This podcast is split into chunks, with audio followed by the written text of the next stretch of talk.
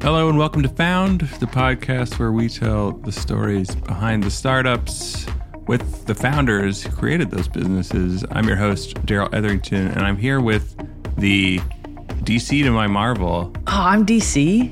Jordan Crook. I knew that one would, would stick, even though you don't Upset really care me. about it. I don't care at all, but I know D C's the underdog. I know it's the one everyone's like, F- D C, let's go see Marvel movies. Exactly. And that's why it works. Yeah, well, that actually is true. So So that is, of course, relevant to our topic today. But before we get to that, we just want to remind you to subscribe on whatever platform of choice that you use to listen to podcasts. And then also rate and review us there. Leave a scintillating review calling us geniuses, the storytellers of our age, all of which is true. Or just like a pity one, even. Like, this is how we keep our jobs. So just like, like I feel bad for them and their... I really hope you guys keep your jobs. Yeah, I mean, whatever. We'll take what we can get. And if we love your review, we may read it on air. So yeah, we'll be keeping an eye out for that. But back to our guest for today. So we're talking to Chris Giliberti, who is the founder and C E O of Zestworld, which is a comics creator-centric platform that connects the dots between digital publishing, collectibles, and events. Sounds like a lot, but it's actually pretty simple, I think. There's some mm. crypto in there, but it's just kind of tangential crypto. Yeah, you'll you'll hear more about it from Chris, but I love this one because I'm a huge comics nerd, and Jordan was that- kind enough to indulge me. Enjoy. Hi, Chris. How's it going? Good. How you doing? Really good. Thanks for joining us today. It's great to have you on the podcast. And what we usually do here is just have the founder explain what their business is in case people haven't come across it. So can you tell us a bit about Zestworld? Sure. Yeah. So Zestworld is a creator platform specifically for comic book writers and artists. So we're part of the bigger kind of creator economy movement of, you know, creatives building an independent business with their thousand most passionate fans, but we are specifically verticalized to the comic space. We have three main products that we offer to comic book creators. We have a publishing product where they could publish their comics directly to their fans and charge them a subscription price every month. Hmm. We have a commissions product, which is art sales. Little known fact, about fifty percent of a comic artist's income comes from selling sketch art in a given year. There's millions wow. of people that go to Comic-Con every year. That's what they're doing. They're, you know, waiting in line at their favorite creator's booth to get a custom sketch. We have a tool that helps creators manage that part of their business and actually deliver those commissions to their fans digitally. And then the final piece of our business is around I P rights and helping creators in this community monetize those I P rights for Hollywood. Oh, cool. Yeah. Yeah, that sounds great. I think it's it's a really interesting business to get into, especially I think it's been kind of a fixed industry. Like, it seems like an industry with a lot of baggage. There's been a way of doing things, and that hasn't changed much over the years. And I know, geez, when I I'm a pretty big comics fan, as Jordan, I think, knows, but when I was like just getting into it early on, I think the stuff was like Deviant Art. Like, most people were on Deviant Art, and like, I think you could do sales through there, maybe for commissions. And still, even today, like, a lot of people I follow on Instagram are just like, go to my website, and maybe they have it run by Shopify or something, or it's pretty hodgepodge. And then on the other side, like the licensing and rights, like, it's the big studios are the elephants in the room, and there's very little oxygen for anyone else. Could you tell me a bit about your inspiration for doing this from like the business side? Like, why did you see this problem and think this needs addressing? Totally. Well, it dates all the way back to me being five years old. um, grew, kind of grew up as a... As not right now, just for listeners. Clarity. He's not five currently. No, this no, is no, from no, when yeah. he was... God, I'm pretty sure they can tell from his voice, dude. Oh my God.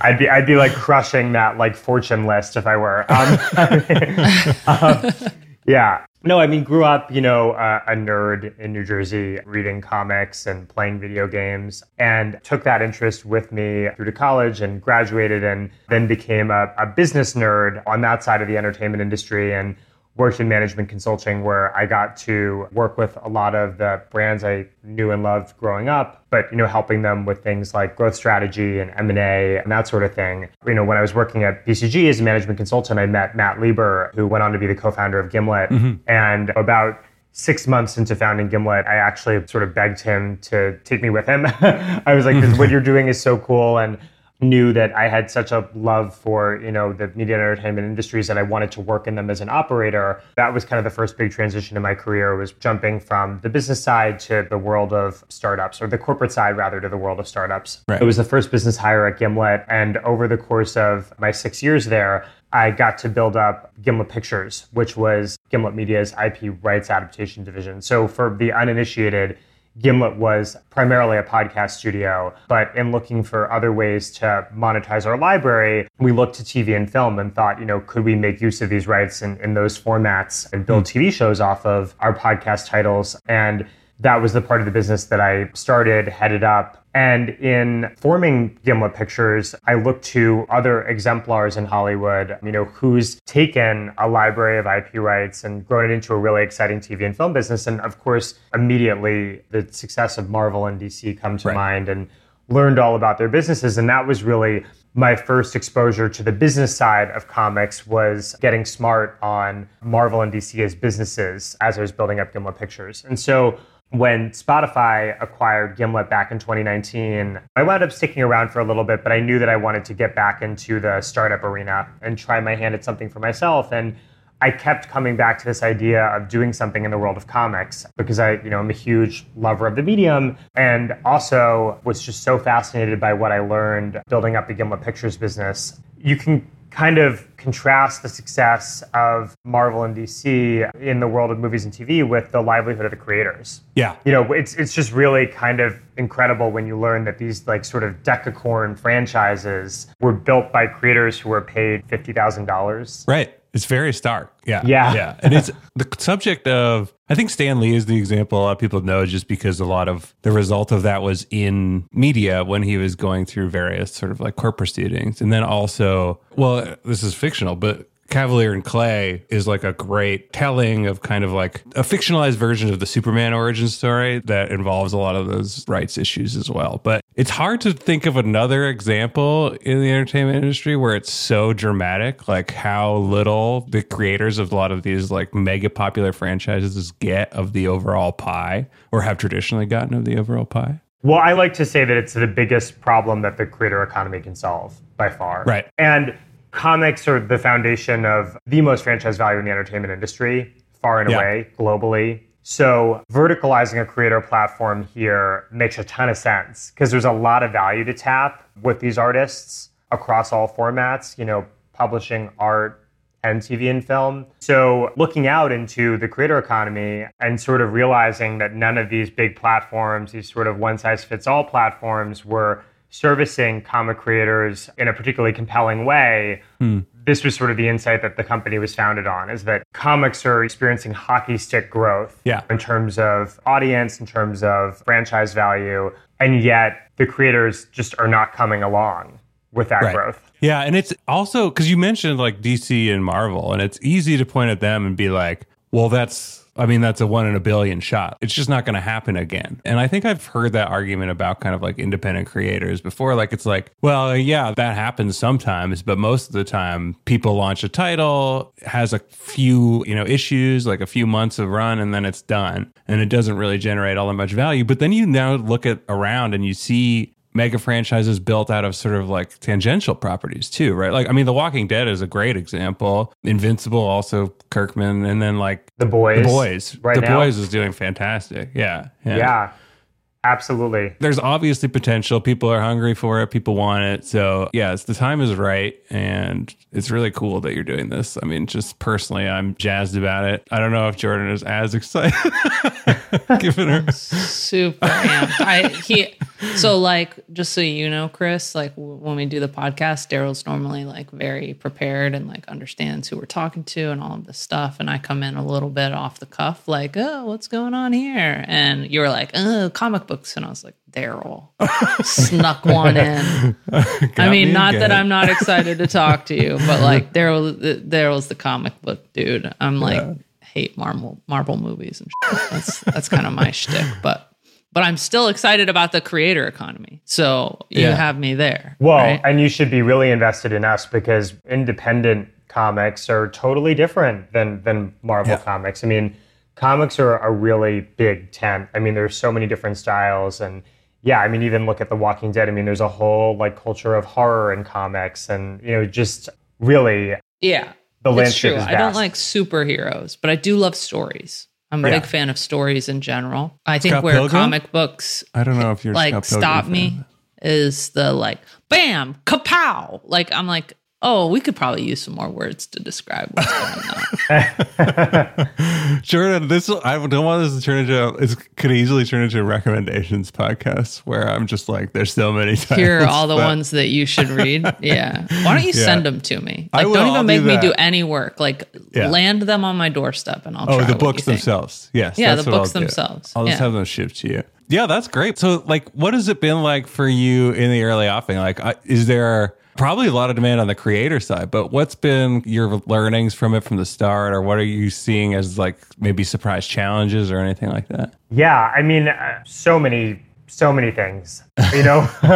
Yeah, I mean, I think one learning has been around email. So we were founded as a newsletter forward subscription service, and we're finding that sharing on newsletter is difficult. Like newsletter, it mm. like sort of like it lands in your inbox and it's kind of a dead end. Right. So something that we're trying to do is figure out ways to increase engagement actually on the platform. I think newsletter works really great in some formats. And I think certainly building up an email newsletter list is something that every single creator should do. And mm-hmm. that's been a really powerful part of the value proposition for creators is not having their fan information disintermediated by a platform. Oh, yeah, yeah. With usernames. But I do think that supplementing the email newsletter experience is something that we've been learning a lot about. We've been learning a lot about oh. because our commissions product is actually an N F T product. Oh, gotcha. Okay. Yeah. So, you know, along with the rest of the world over the past year, we've been learning about Web three and mm-hmm. sort of acting as one of these platforms that is trying to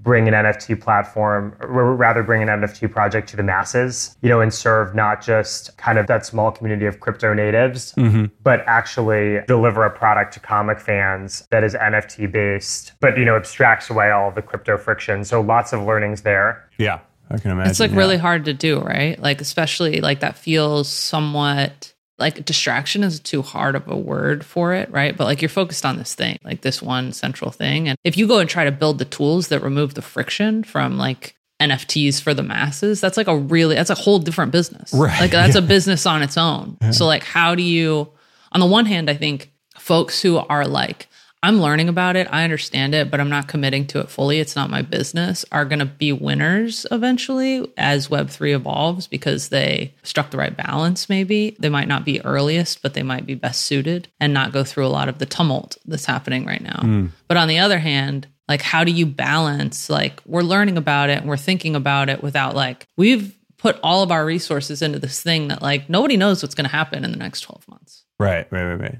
Yeah, I mean, it's a rapidly evolving landscape. Mm-hmm. So it, it is challenging to be building in this space. I think in our case, we just keep bringing ourselves back to the core user problems. And I think that that's where you really get a lot of focus. So for us, our commissions product, it's N F T driven because it's a means for artists to sell digital art to their fans. And how else are you going to provide provenance when it comes to yeah. digital art? Right? And enable resales in a really credible way, particularly resales that have an artist royalty. So the blockchain was just the obvious technology for us to build on here. But, you know, I think for a lot of other projects that are sort of more trading in crypto culturally, which we're not doing, we're like, we're purely using these technologies as a means to an end of, you mm-hmm. know, how do we sell digital art in a way that's fair to the artist but high integrity to the fan. I mean, I think that's, you know, it's just bringing yourself back to like, what are the key user problems that we're trying to solve here? Yeah. Yeah, that makes sense. Because to me, when, I, when you were talking about it, I was thinking like digital commissions are hard because it's essentially the only thing that you get in terms of defensibility or provenance is like, you see a lot of people that are just like, well, selling customs, right? And it's like, oh, put my face on like Magneto or something. And then it's like, oh, this is mine because no, who else would want this? Right? Like it's a picture of my face on Magneto. Like nobody is looking for that, right? But like it's much better to do like, oh, I want a custom and I would like, I'll describe the pose or the scene or whatever. But like also I want it to have value outside of just intrinsic value to me, right? Which is what you could do with hand-drawn, like, original art, but that doesn't scale, obviously, beyond the kind of, like, Comic-Con scene that you were talking about before, or a very expensive, I guess, shipping process, right? So that makes sense that it's like a very practical, like, means to an end. And I, in that vein, I would guess that, like, that's the method available now, but were another method to become available, you would look at that too. It's more about, like, how do we guarantee provenance and make and digital rights, and what's the mechanism available for us to do that, right? That's that's exactly right. Yeah, it's it's purely a tech stack decision. Yeah, that yeah. a certain corner of the internet has a lot of interest in. Yeah, but really, like, when when you look at it that way, it's just interesting. Yeah, yeah.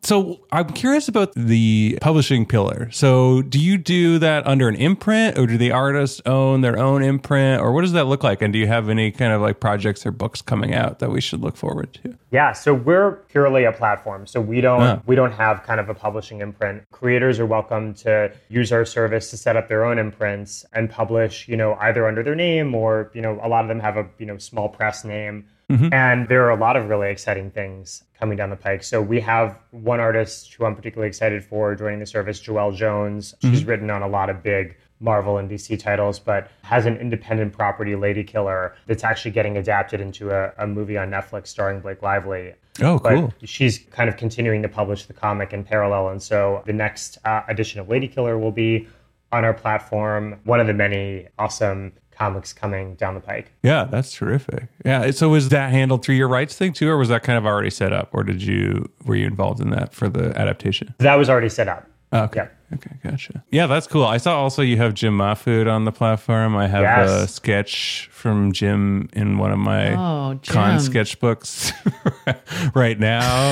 I think that one cost me about five, ten dollars. It was very fast at the time. But yeah, it's super cool. Like, I was excited to read through the list of, of your creators and who's coming on. But how do you handle that part? Does it word of mouth? Do you do direct outreach? Is there a lot of people coming to you? Or how do you handle artist sign up, I guess? Yeah, so we definitely had a cold start problem there, right? Because brand new platform, yeah. and it's why should anybody come come on to Zestworld as a total unknown? Basically, really crutched on a lot of my agent and manager contacts that I, you know, built a Rolodex of through the course of my work at Gimlet, and was able to see the platform with a few of these really big names that have high-end representation and are just, like, sort of big figures in the industry. Like many things, like, it's the first one is the hardest. Yeah. And then from there you can build out. And obviously we're a creator platform, so it all comes back to creator service. But we've taken that really, really seriously, especially with these launch creators, because we know that they're our entree into the whole creator community. And all of them have had a really good experience with us, which has generated a lot of referrals and, you know, made building brand in the creator community really easy. Cool. Yeah. And what about from, like, a resourcing perspective? Like, how has that been for you? Are you, is the team still super small? Is hiring difficult, challenging, easy? How have you found that process? Yeah, we are pretty small. We're an eleven-person team. We're mm. very efficient. It was really challenging to hire our team. Most of our team was hired Q four of last year, some in Q one of this year, um, which was, you know, one of the most competitive markets for engineering yeah. talent in history. So it's hard to find great people and motivate great people around an exciting mission, especially when you're so early stage and there's not a lot that someone can kind of grab onto or see, because most of our team was recruited before we had product out into the world. So it was kind of like, are you down with this mission? Do you believe this vision of the world? You know, now that we're launched, it's much easier. And when we're talking to candidates, they can actually see the product and they're like, oh, wow, this is this is really cool. And I get it. Yeah. So what about, like, the investor side too? Right. Right. Yeah. Like, what was there friction there in terms of, like, getting funding? Because it feels like on the one hand, you've got a lot of buzzwords working for you, creator economy. We're thinking about Web three. And then also you probably have some investors out there that are huge comic book nerds, but others would be like, tam, tam, tam. Like, what? Right. Maybe I'm underestimating the size of the comic universe. Pun intended.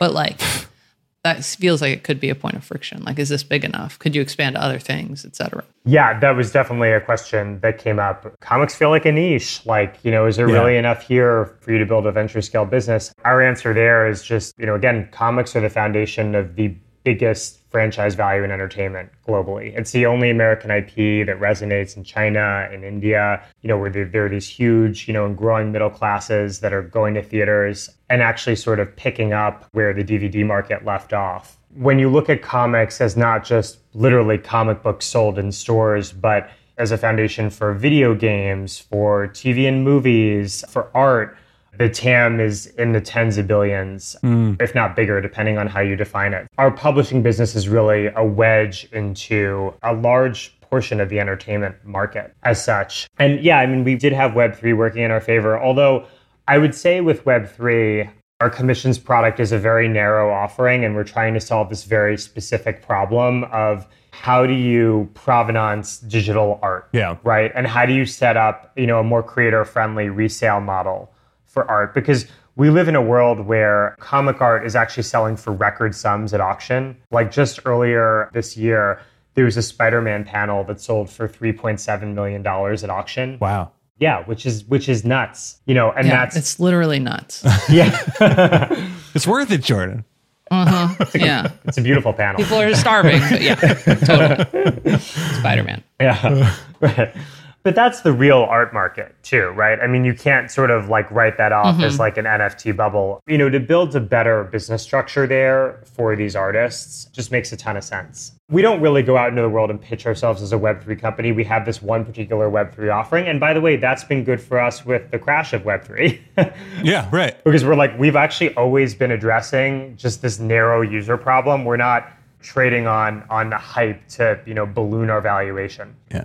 The other thing that comes to mind when you bring that up is there's international sort of like equivalents that you can point to where it's like these companies have been massively successful. Like Webtoon comes to mind, right? Like Webtoon has done crazy, crazy well based almost entirely on that, on the rights licensing. I mean, that's the key ingredient, I think, in their success, right? The rights licensing for the stuff that their creators have brought to the platform and created on the platform. So it's not like it's like a totally shot in the dark idea, in addition to the translatability of the appeal of the products, like the comics products built in the U S, right? And then you can also even look at like just France. Bande Dessinée, they've done great over there, right? Like, what's it called? Asterix and Obelix and Tintin and uh, Lupin. I think Lupin was a comic first too, right? Like those are all massive successes and integrated parts of the culture there, right? It's not it's not a question there of like, oh, is this going to have mass appeal? It's like, of course this has mass appeal. And now, yes, we've solved that here too with Marvel. So I think that part seems to me like it would make sense. But it, I know you have like Alexis Ohanian on board, and he just genuinely is like a super huge comics nerd, right? So like, did that help you get in the door with with specific investors like him? Absolutely. I mean, yeah, mm. Alexis is a huge comics fan. It's like every day on Twitter he's posting some new trading card that he that he picked yeah. up.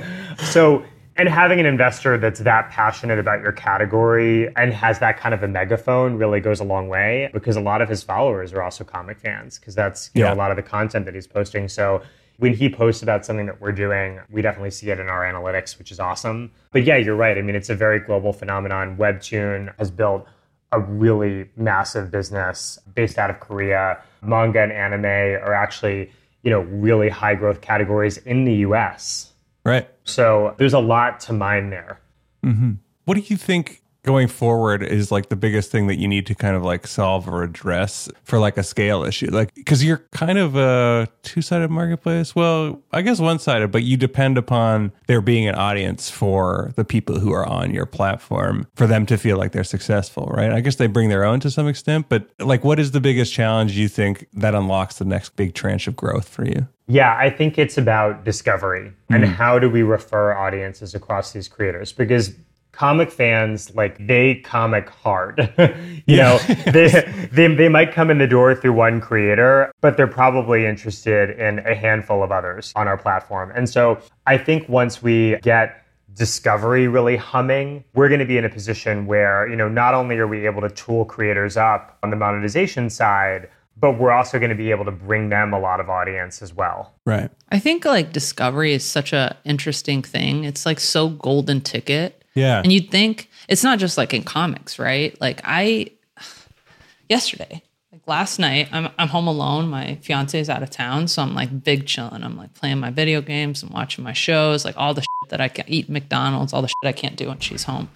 And I, was, I really wanted like crime documentaries. I've seen most of them, but there's a million every day. But I like wanted the best one. And you go to Google, and it's like, here are the twenty that everyone's watched for the right, last right. two years, right? And then like you're like, don't you bore try me with to this do sh- Google, yeah. Or you try to do, like Spotify's really good at discovery, right? Yes, like Discover right. Weekly and all this stuff. But even Netflix and Hulu and some of these big platforms haven't gotten it right. I don't think there's really a great engine in e-commerce that has truly gotten it right, where it's like, we understand that you have done this, we understand how you like these various things, yeah. And you could tell us, I want like space, or I want this or whatever, and come back with you with something that's really good. And it feels like comics might be an easier way to kind of like start tweaking that algorithm, just because you can really start like using categories and usage to kind of determine what's next, right? Or is that like me well, being naive about? I had like the opposite, because I was thinking about the music example like you're saying too. And like there's a few famous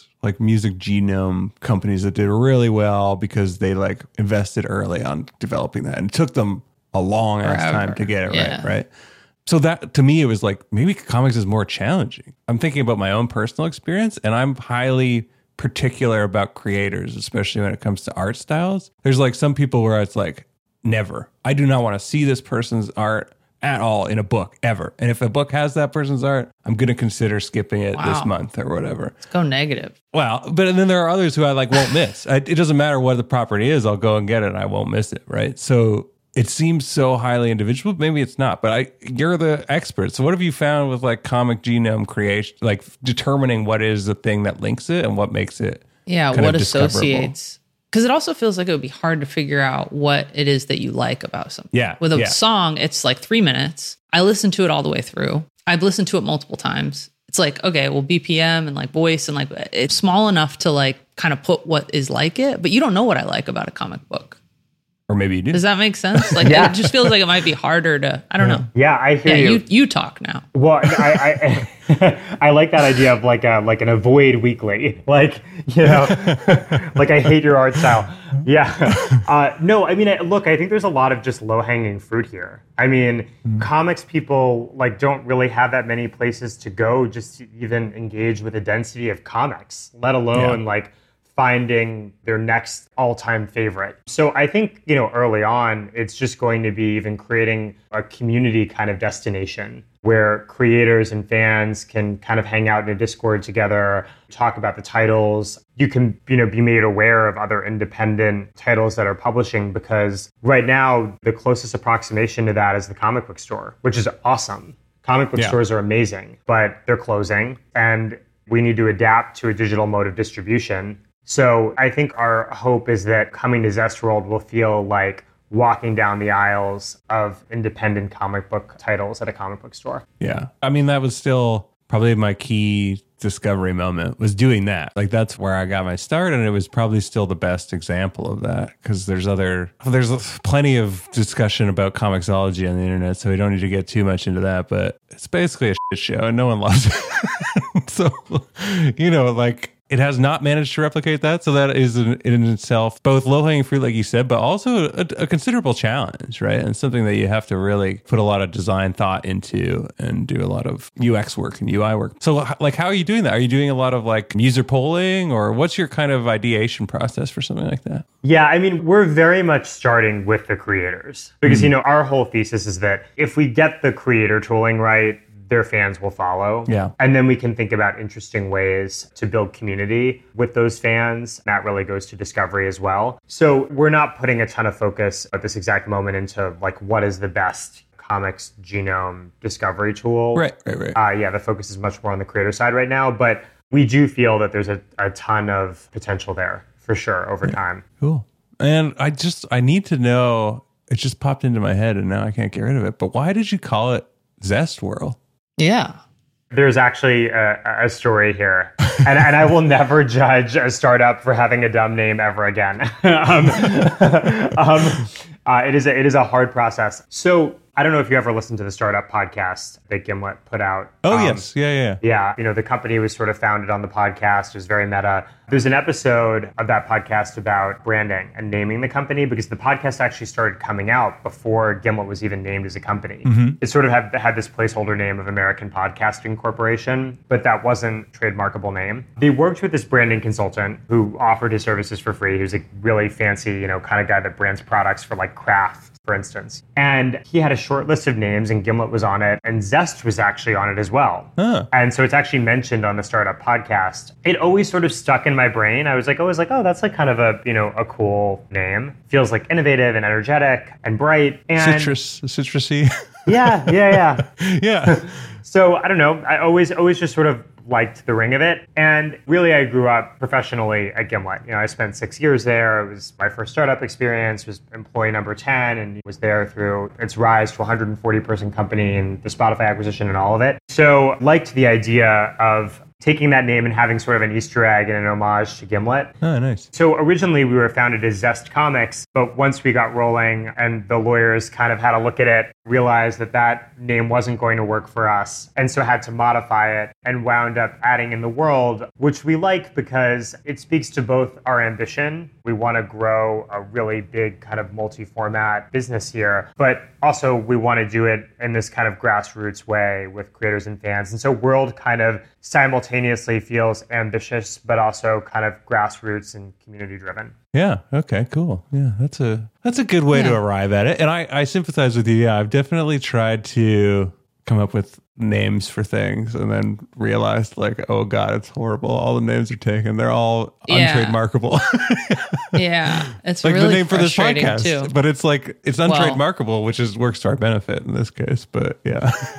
I just feel like I would struggle so much emotionally with being like, oh, this is the name. And then finding out it can't be the name. Yeah, like going yeah. to it, I would always know in my heart, like this was plan K. And I hate that. You know what I mean? Like, uh, well, you, you no. can't look at it that way. You have to look at it as like, I arrived at plan K and that was always what was meant no. to be, right? That was. You know. I would never be able to accept that. In my heart, yeah. I would be like, plan K and I hate it. This is I your exposure to plan K. Our worldview, Chris, which is like the reasons that we're not unyielding, yeah, not adaptive, pessimistic, yeah. yeah. But you guys easy, work at easy to anger. You're not like techno optimists. oh, oh man, I mean, yes. Like I would say, twenty percent optimist that tech changes the world. Yeah. Also, like you have to remember the volume that we see. Like That's most right. of it is like. What are you doing? Yeah, yeah. And we, not even I mean, in a mean way to the founder, just like, what is anybody doing? Well, and that's like the difference. I think I've mentioned on this podcast before, but like talking to V Cs, they're always like, we have the same job. It's just that we're fundamentally optimists and you're fundamentally pessimists. And I was like, oh, okay, yeah, it just skews true. a little different. And also yeah. you're like, whatever, on your Peloton in the Hamptons, taking so you calls. Have good reasons to like, be optimistic. yeah, it probably feels really optimistic to you when yeah, your investments yeah. make you a bunch of money, doesn't it?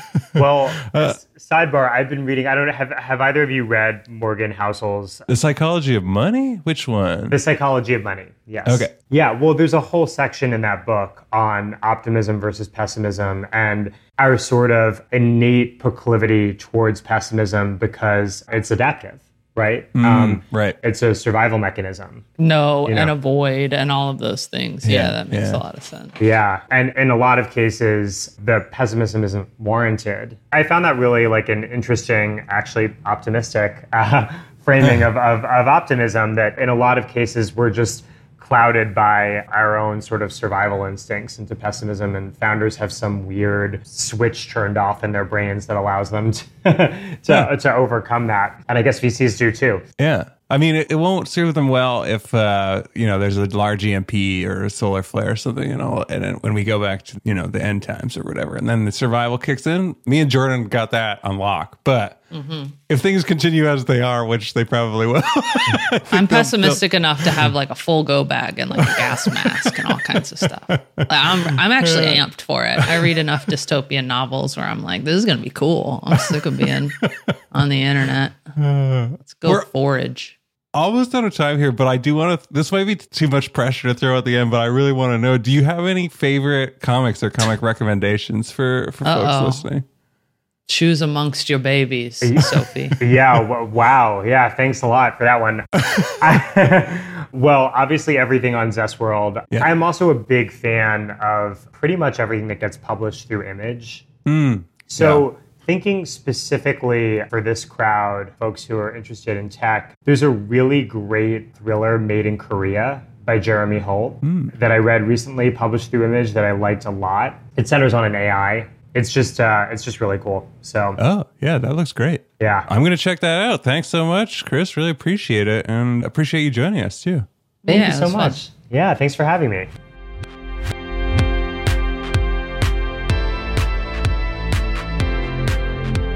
All right, Jordan, that was our conversation with Chris all about Zestworld, which is, I kept thinking about Zestfully Clean, I have to say. I didn't bring it up on the episode. But, really? I was thinking a lot you know, about so, like like the zest of citrus, because yes. I've been cooking a lot with it lately. So I'm doing a I lot of like orange Chris and lemon wanted. zests. Yeah. Yeah. So mission accomplished there. That's where the flavor comes in, let me tell you. Absolutely. What did you think about our conversation with Chris and about the platform he's building?